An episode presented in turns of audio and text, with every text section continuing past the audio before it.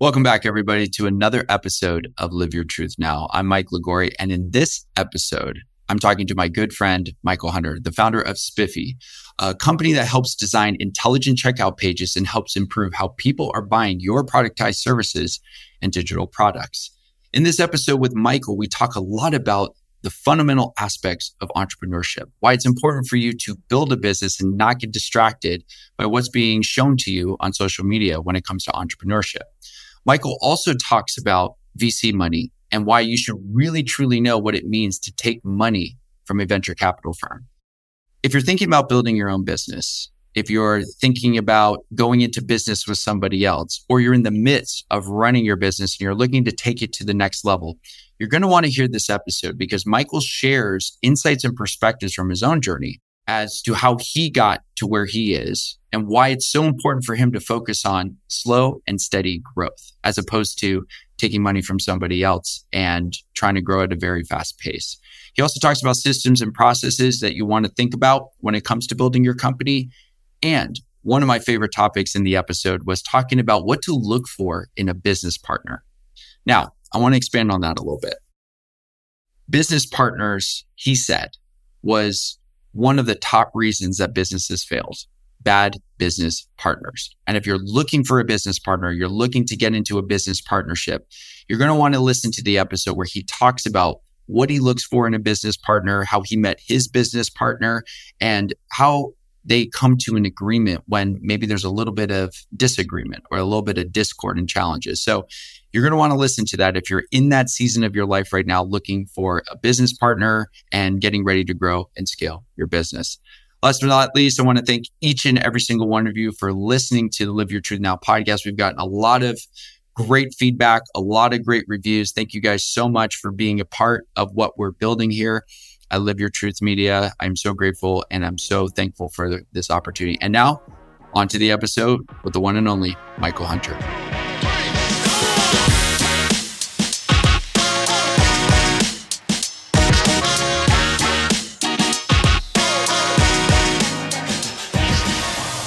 Mr. Michael Hunter, welcome to the Live Your Truth Now podcast. How are you, bud?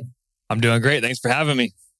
Yeah, of course, man. I had a uh, wonderful conversation with your uh, now wife, Natalie, and it was amazing. She was a couple episodes back, and now we get to interview the other half of the Hunters, Mr. Michael Hunter. Uh, so good to see you, man. And uh, I hope you've had a good holidays season as well. Was the holidays good for you?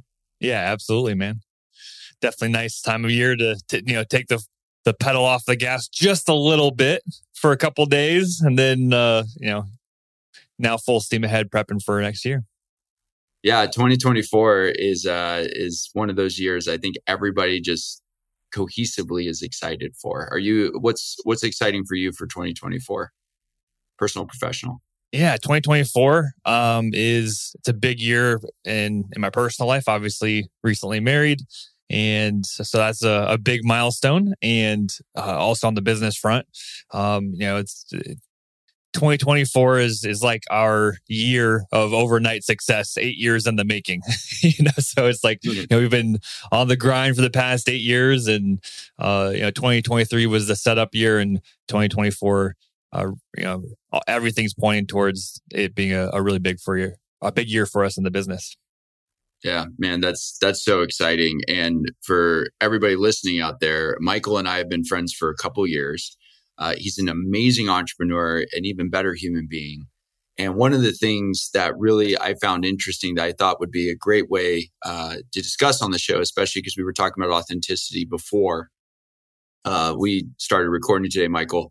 Um, Michael has built an amazing business through the lens of personal morals and values and decisions. And, you know, he shared some things with me in private I thought was just really powerful and, and captivating. And I wanted to just bring this up here to everybody else who's thinking about starting a business in 2024, who's maybe in the grind of their business.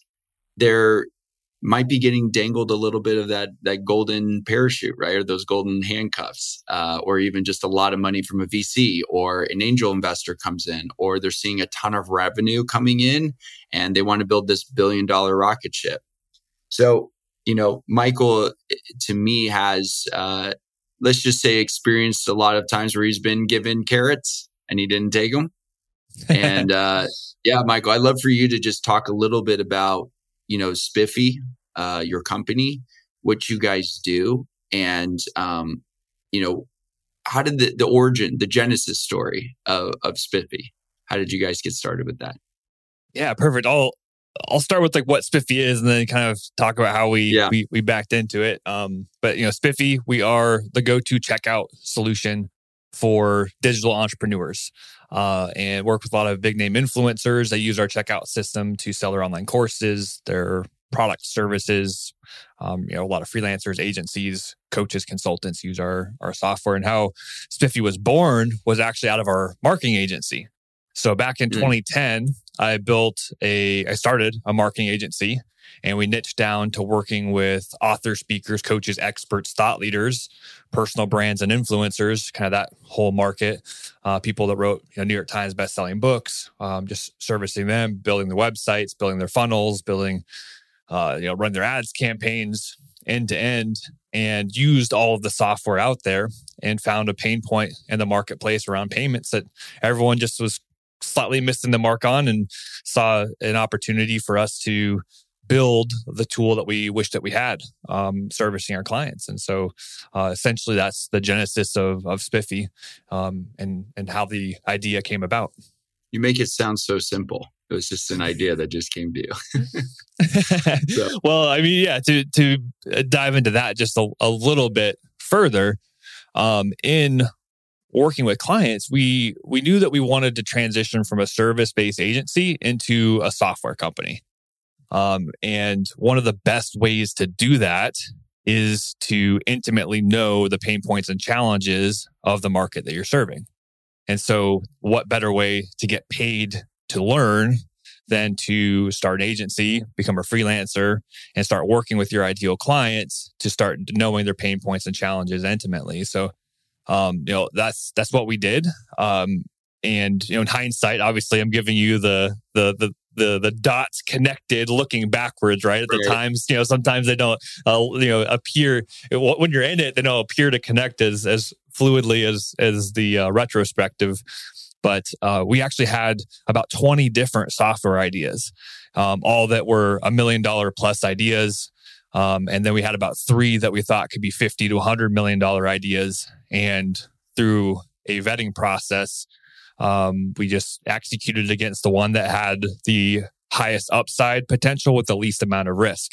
And so, you know, if you're going to build a business and, you know, it takes about the same amount of sweat, equity, blood, tears, sleepless yeah, nights. Right. And so you may as well, um, you know, build something that has a, you know, the highest upside potential possible based off of your current uh, resources and skills and the least downside risk. So that's what we did. You talked about intimately knowing the pain points of your clients and i think that's a great way to jump right into you know the theme of today's conversation uh, you know with morals and values in business and also building relationships you're a guy that really prioritizes your relationships, not just with your business partner, Jeremy, but also with your team and also with the people that you work with as clients. I remember when we had met uh, a couple years ago, you were still taking sales calls. Like you could have easily hired reps to do, you know, all that work for you. But I remember something you told me when we were staying there and I, and I never forgot this. And I said, man, you're taking all these sales calls like you were doing every single demo and you were doing these sales calls. You said it's important for me to know who these people are buying that are buying from me. So I want you to talk to me about that in terms of when you talk about intimacy and of knowing the pain points of clients, of knowing your clients. Where do you start and how do you cultivate that? It's 100% through conversation you know and i think especially when it comes to internet marketing online entrepreneurship one of the biggest myths is that you can do a million dollar launch hiding behind a keyboard without having to talk to anyone and nothing could be further from the truth. Um, you know oh i can just launch an online course and make $500000 a year without taking a call without any meetings without any of the things. And you know may, maybe someone got really lucky and that's their story but that's not the, the the the path. The path is you know, grabbing Zoom calls, grabbing coffee in person, sitting across the table from someone, understanding how you can help them and developing products and services that can fulfill that need. And to your point, I mean, even to this day, I still take, uh, you know, customer service calls, you know, high level customer service calls. I still take uh, sales demo calls. And it's really important as a founder of a business to not get too far detached from knowing who your target customer is and the pain points that they're facing on a day to day basis. Um, you know, part of my personal story as well is um, actually taking a, a job at a big tech company where there was, you know, massively successful company, raised hundreds of millions of dollars, was prepping to go public.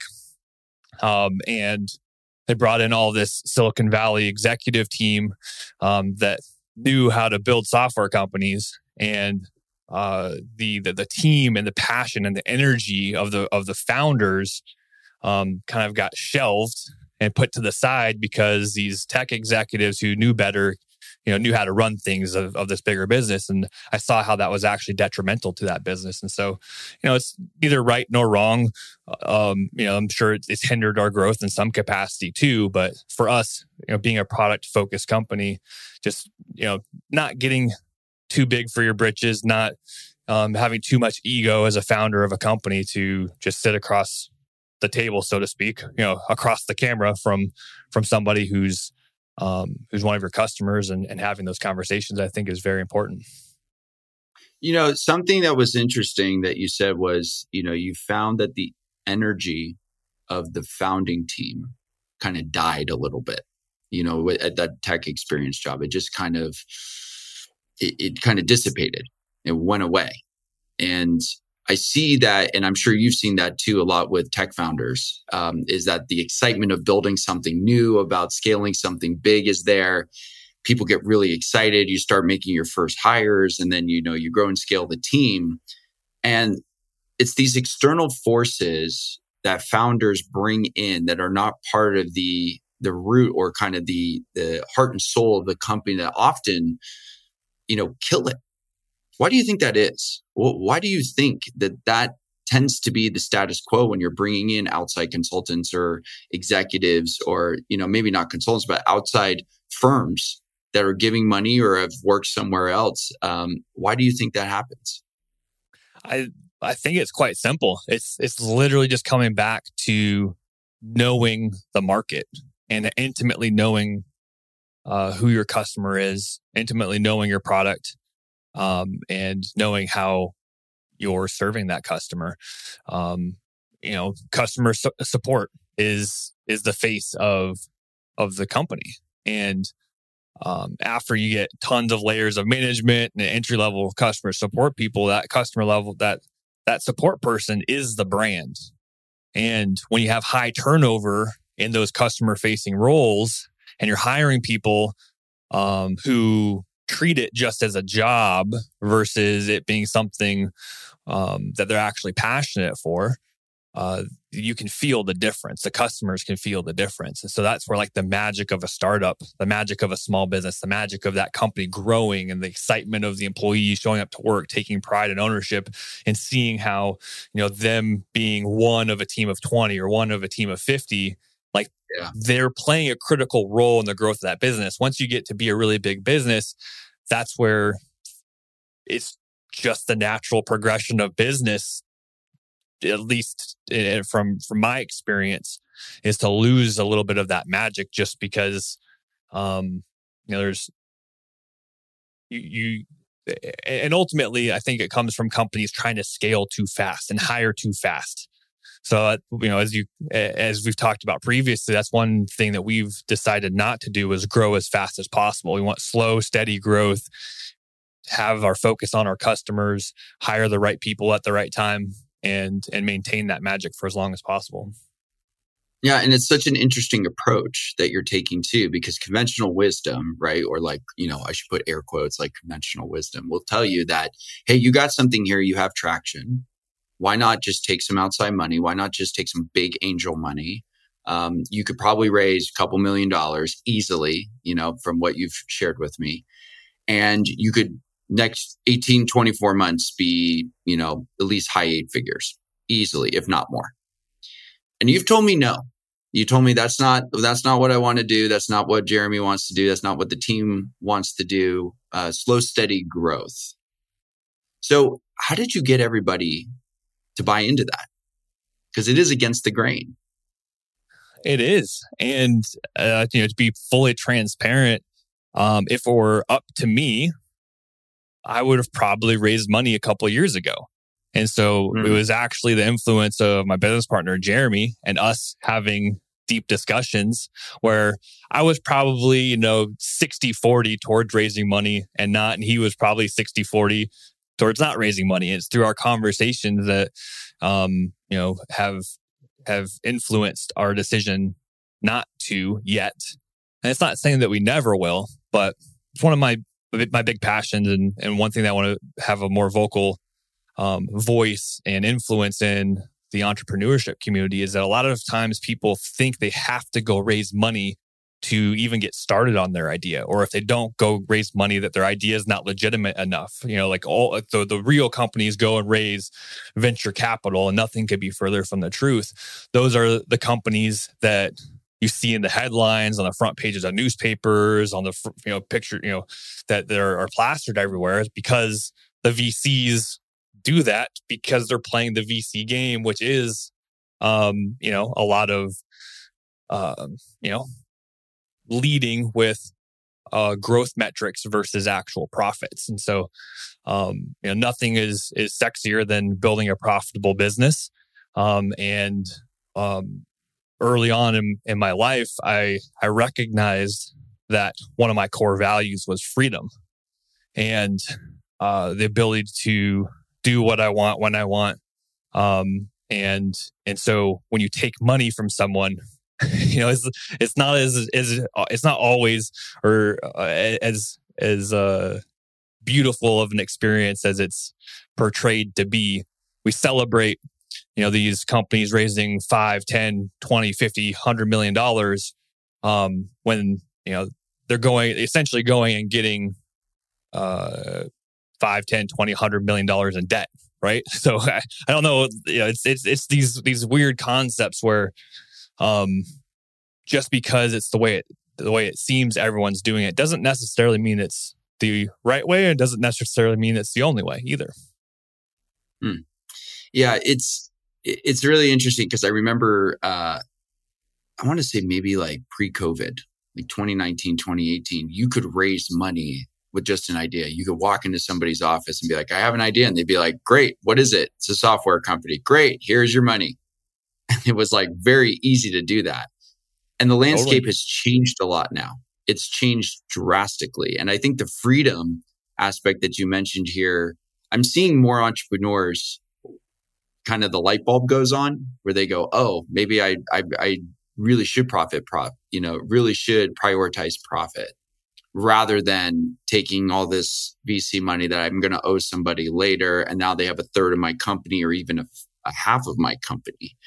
Something that you said though that was interesting was your partner Jeremy. You guys were kind of like the 60 40. You were, you know, or he was 40 60, you were 60 40 you know, one of the things I really love to dive into is is partnership. So you you have a this emphasis and this focus of intimately getting to know your clients. When it comes to business partners, though, I would imagine it's almost the exact same thing. Before you jump, uh, the two of you jump into business together, you got to know who you're dealing with. And I think there's a lot of misinformation on how to quote shop for a business partner or finding somebody that can be an integrator into the business. You and Jeremy have worked before in a business together and you guys have built Spiffy to what it is now. How did you guys come to agreeing to work in a partnership together? What were your what were the shared morals and values that you guys have? How did you guys spend time with each other? How do you guys continue to spend time with each other? Because it's almost like another marriage. Speaking of marriage that we were mentioning earlier, it's like a second marriage that you're in right now. Totally. Yeah. I always say that Jeremy was my first marriage. so, um, yeah. And, and Jeremy was, uh, not my first business partnership. And I had some business partnerships in the past that were not good. And, you know, I was actually more apprehensive to form a business partnership. Um, than I think the average person would be. And so it, it is a critically important business. I would say bad business partnerships are probably you know the second leading cause to business failures. Um, you know, it's it's very important that you're on the same page with your business partner, not only with like what you want to do and who you want to serve, but like you know, for for example, like one of my um, you know past business partnerships, great human, like one of the most beautiful people ever on this planet. Um, he's he's since passed away since um, we were working together, and you know who he was as a person, just how he treated every single conversation, um, still impacts me to this day. How friendly, how, how outgoing, how fearless he he was, and at the same time, we had much different what I call money blueprints. You know, to him, a thousand dollars was like hitting the lottery. And to me, a thousand dollars was like, all right, great. We can pay our rent this month. Like next, like let, like we got to get that times a hundred, you know, you know, type of a thing. Right. So right. Yeah. even if someone's an amazing person, even if they're fearless, you know, there's still things that are very important conversations to have. And it's very important to treat it like you're going into a marriage and like talking about the different things, making sure that neither person, you know, especially when you're starting a business, there can't be any greed involved. Like you got to protect the business first and build the golden egg and live off of the the, the eggs that the golden goose is is pr- producing, right? And so you have to, you know, I, like that as a metaphor is an important ideal to kind of uh, how to think about it. Like what qualities does a person need to have in order to raise a golden goose together? um, and and ultimately that's what you know Jeremy and I have done. Um, and uh, you know, I would say even um, uh, eh, also having a, a long term vision. You know, you, when, you're starting a brand new company, you're probably better off going and getting a job for the first five years, and so you need to go into it knowing that your income is most likely going to be lower than um, it would be for the first five to seven years um, and and you there, there's other trade-offs you know that that are are more valuable to you than than than just the money. As far as time freedom flexibility working remotely working from anywhere you know all those things are great.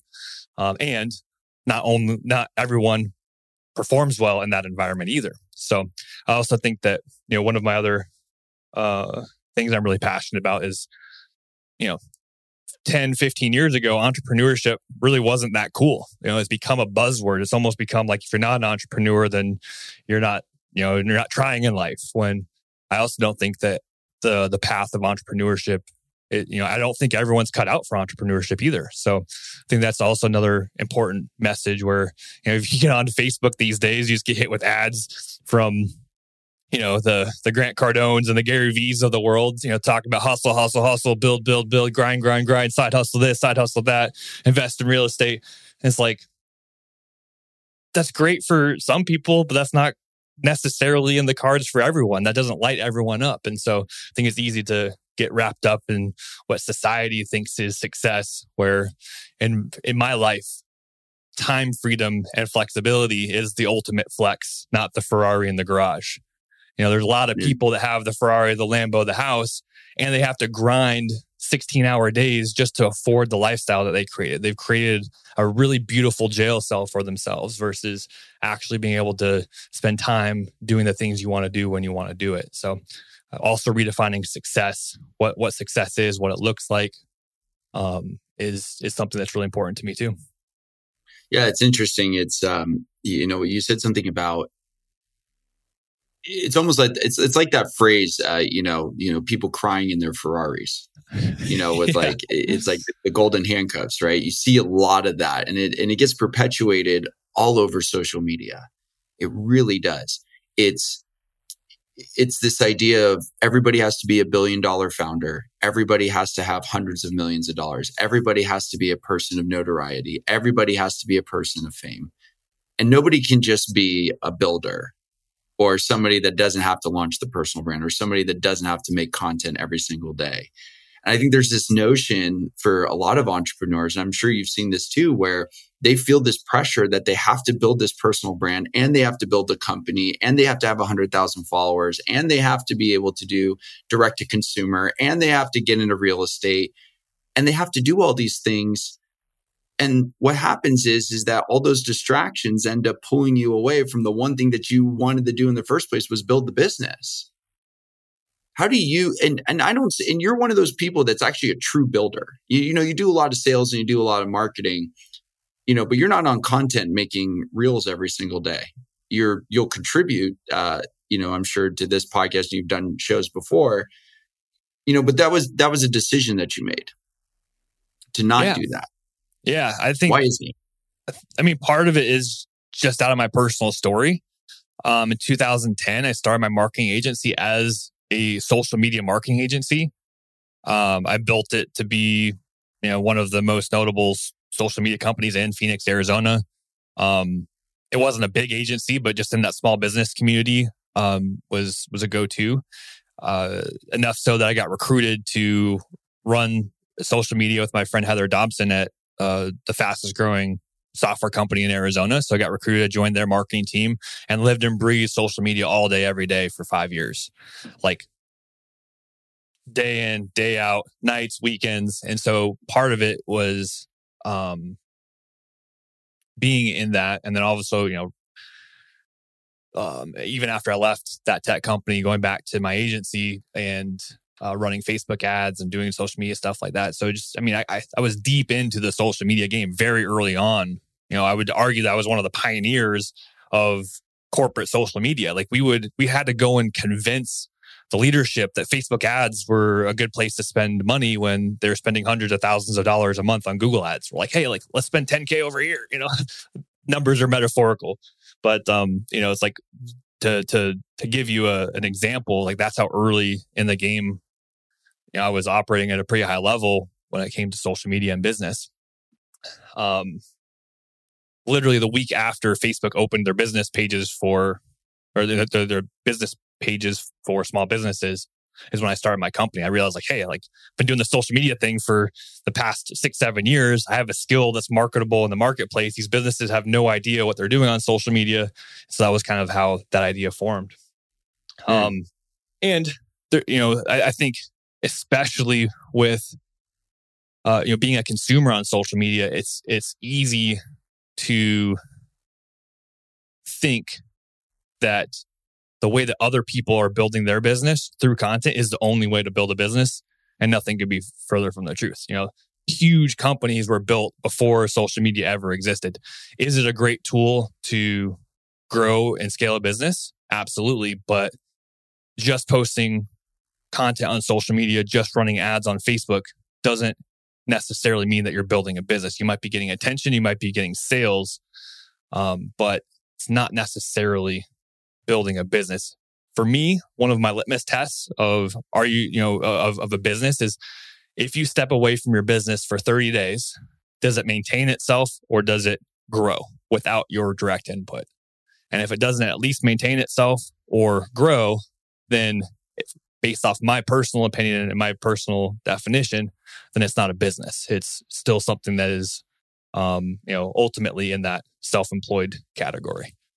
Um, and so again, that's where kind of full loop. It's like focusing on building a true business, focusing on building systems and processes, using social media as one avenue of acquiring customers, but then also being very intentional about other avenues as well is something that's very, very important.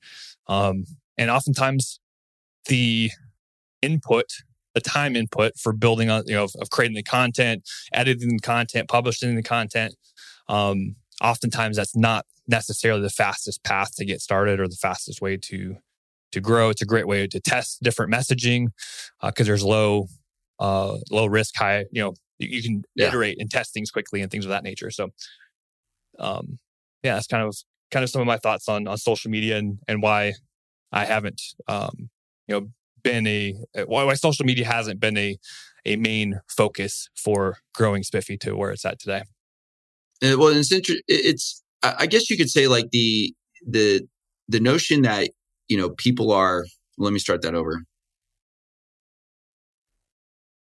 So if somebody wanted to build their business or step away from their business, according to this litmus test that you have, you know, outside of systems and processes, I would think people would be the big one, would be the big one to find somebody who can be the the button pusher, the you know, pulling the levers in your business. Talk to me about how someone who's listening to this right now maybe might have an agency, might have a you know company that you know they're the bottleneck and they knowingly are the bottleneck and they you know embrace it almost but they do have bigger dreams. They do have bigger aspirations to walk away from it and build a real business. How does one get started in doing that? Great question. I would say that it's actually detrimental to do it too early right? Like I've, I was mentioning too, it's like being in the weeds, like having that relationship with the customers, um, just like and having a longer term vision, understanding that there's kind of this five to seven year run that you're going to be on, and like you might be the bottleneck for for quite some time. And to answer your point, how do you get out of it? Is you simplify, simplify, simplify. Like figure out what are the needle movers to get the end result. Just because you can do all these other things doesn't mean that you should. And uh, the only way that you can get yourself out of the business is by streamlining, systematizing, and uh, and creating processes to get a predictable and repeatable result. It's very very important. So when you are the sole person in your business, it's really easy to take on this custom project here, take on this client that's kind of sort of not really a good fit because you know these systems, these tools really well, or you know Facebook ads really well, and you can kind of make it work and get a result. But like in order to hire a team that can implement and get a predictable, a repeatable result, you have to get really, really focused on who your target customer is and what value you provide to them. I think Apple is a really good example of this, just to like use an example that virtually everyone can can relate to. Is that you know Apple has arguably been you know since the late 2000s, like 2000 what seven, eight, nine was when like uh, iTunes came out, and it was like I Apple was like the powerhouse in music. It wasn't until like just like a year or two ago that Apple came out with like their over ear headphones. Like that's 15 years later. They have like 800 billion dollars in the bank account. Like they're sitting on cash. They could they, they could have easily acquired a company. I think they did acquire Beats or something at some point, if I remember correctly. Yeah, they did. Yeah, yeah, yeah they acquired but, Beats. Yeah, yeah. But I mean, like like just recently, can you go into the Apple Store and buy over ear headphones? Just recently, did they get into like the AirPod game? You still can't get a giant monitor that's like an Apple, you know, they obviously have Apple TV that's like the device that you plug into your TV, but Apple makes computer screens. They could easily build flat screen TVs, but they don't, right? So like you start to think Yeah, that's what I, that's what I mean, dude. That's so funny you said that because like I was thinking about this the other night. I was watching like we have our TV for those of you who are watching on YouTube, like I'm looking over to left it right over my shoulders, my TV that I had, and I have an Apple TV there. And I was like, you know, why hasn't Apple developed their own Apple TV, like an 80 inch flat screen where it's like the integration of Apple TV. I just, I don't understand why that is.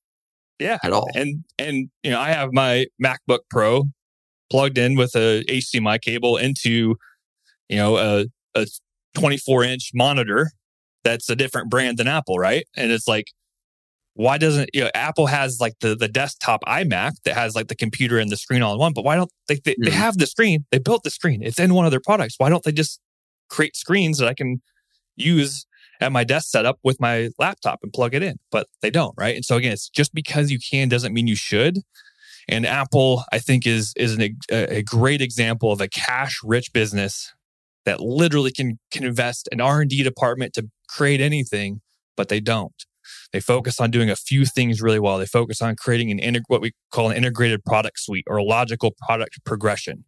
Now you buy the yeah, iPhone good. first, you know, and then you're like, oh man, this is sweet. Oh, I really wish my text messages came through on my computer. That would be really helpful. So then you buy the laptop and you're like, oh man, like when I'm on the plane, you know, my phone's too small and don't want to pull up my laptop. So I got to get the iPad and they all work together. Right. And so thinking about that logical product progression in your business, that's really um, you know, a, an important thing and concept and strategy where it's so simple and we're talking about right now and it sounds so logical, but very few people actually do it. Well, especially because the word logical was in there too. You would think it'd have to be, yeah, it would have to be logical. Yeah. Yeah.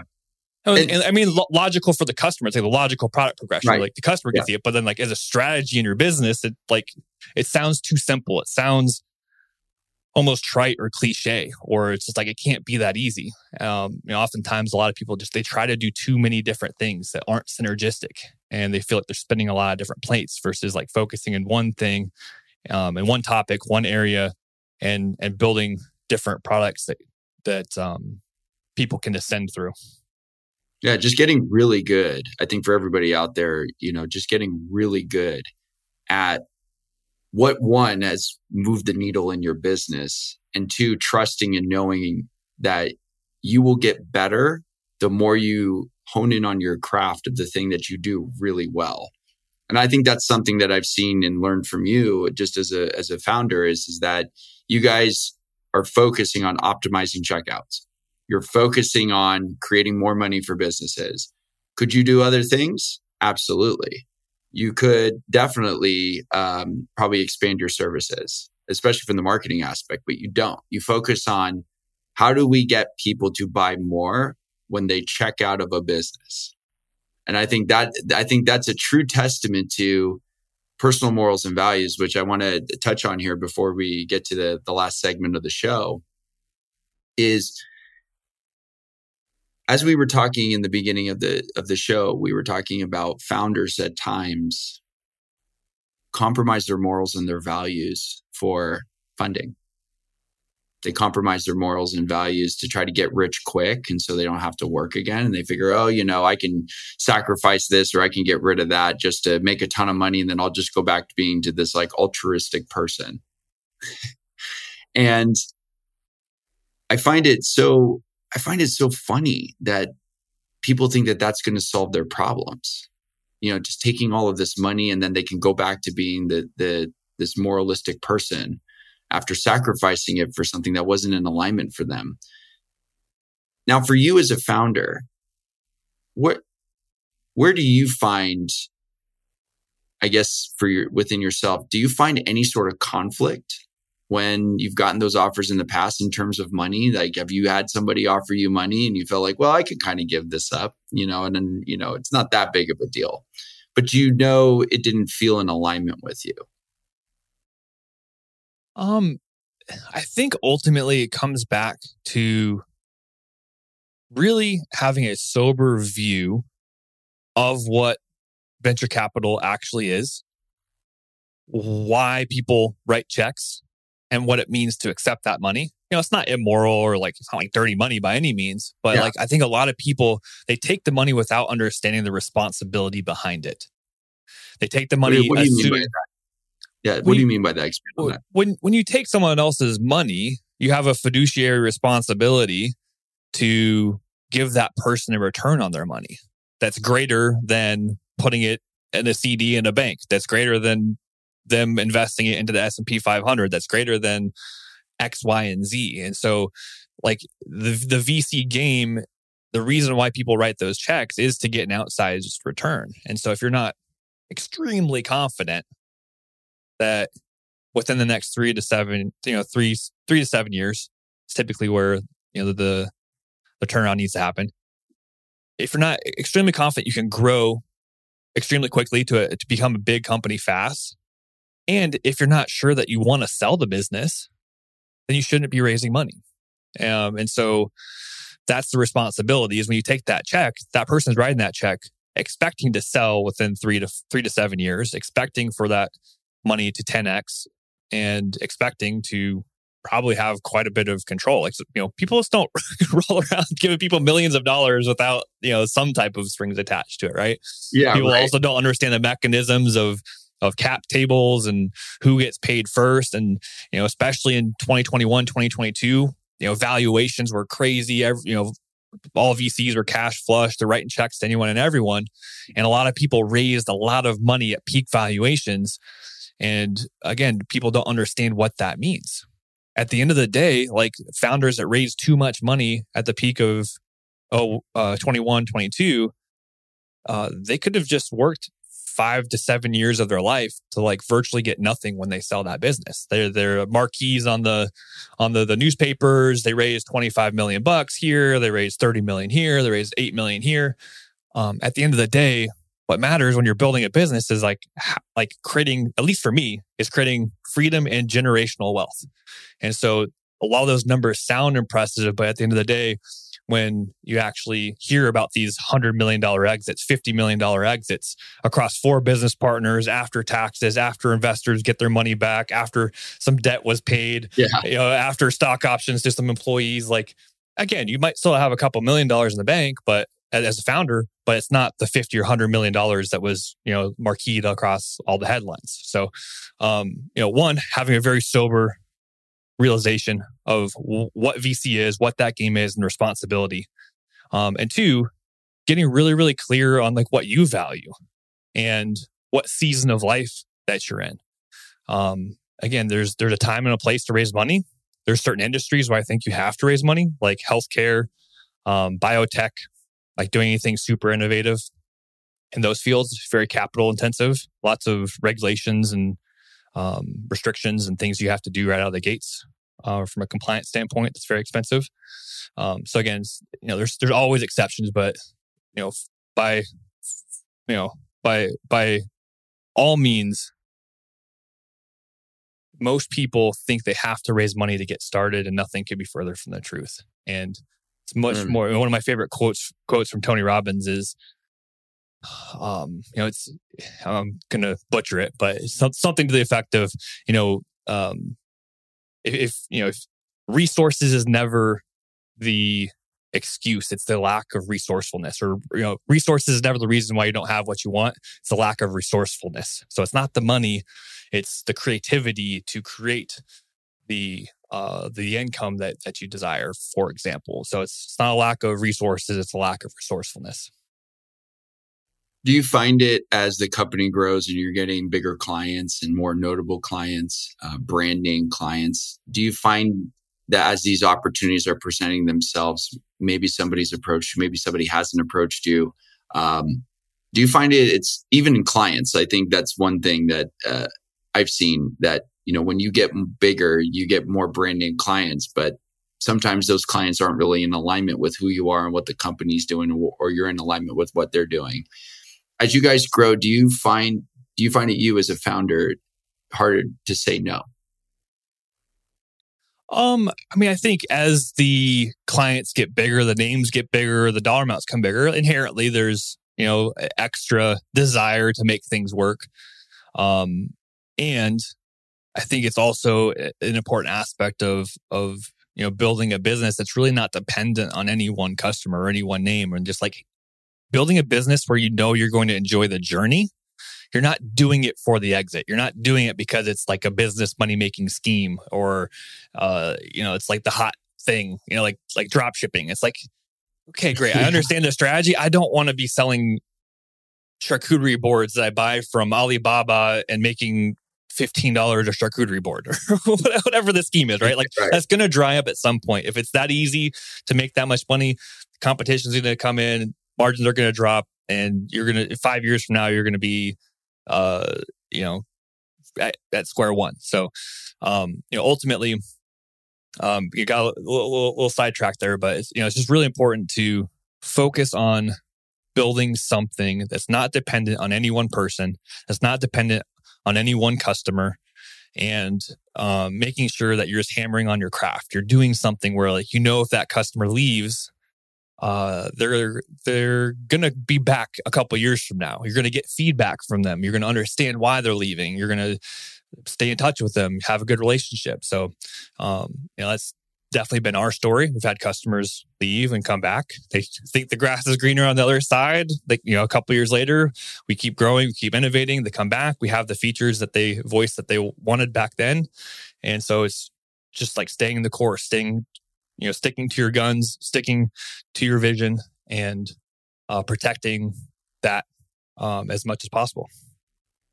Yeah, and I think that's a great way uh, for us to jump into this last segment of the show. And uh, Michael, anyway, man, thank you so much for sharing your wisdom and your knowledge. Um, for all of you who are interested in checking out Spiffy and more about Michael, we'll include links in the show notes in the description below so you guys can check them out.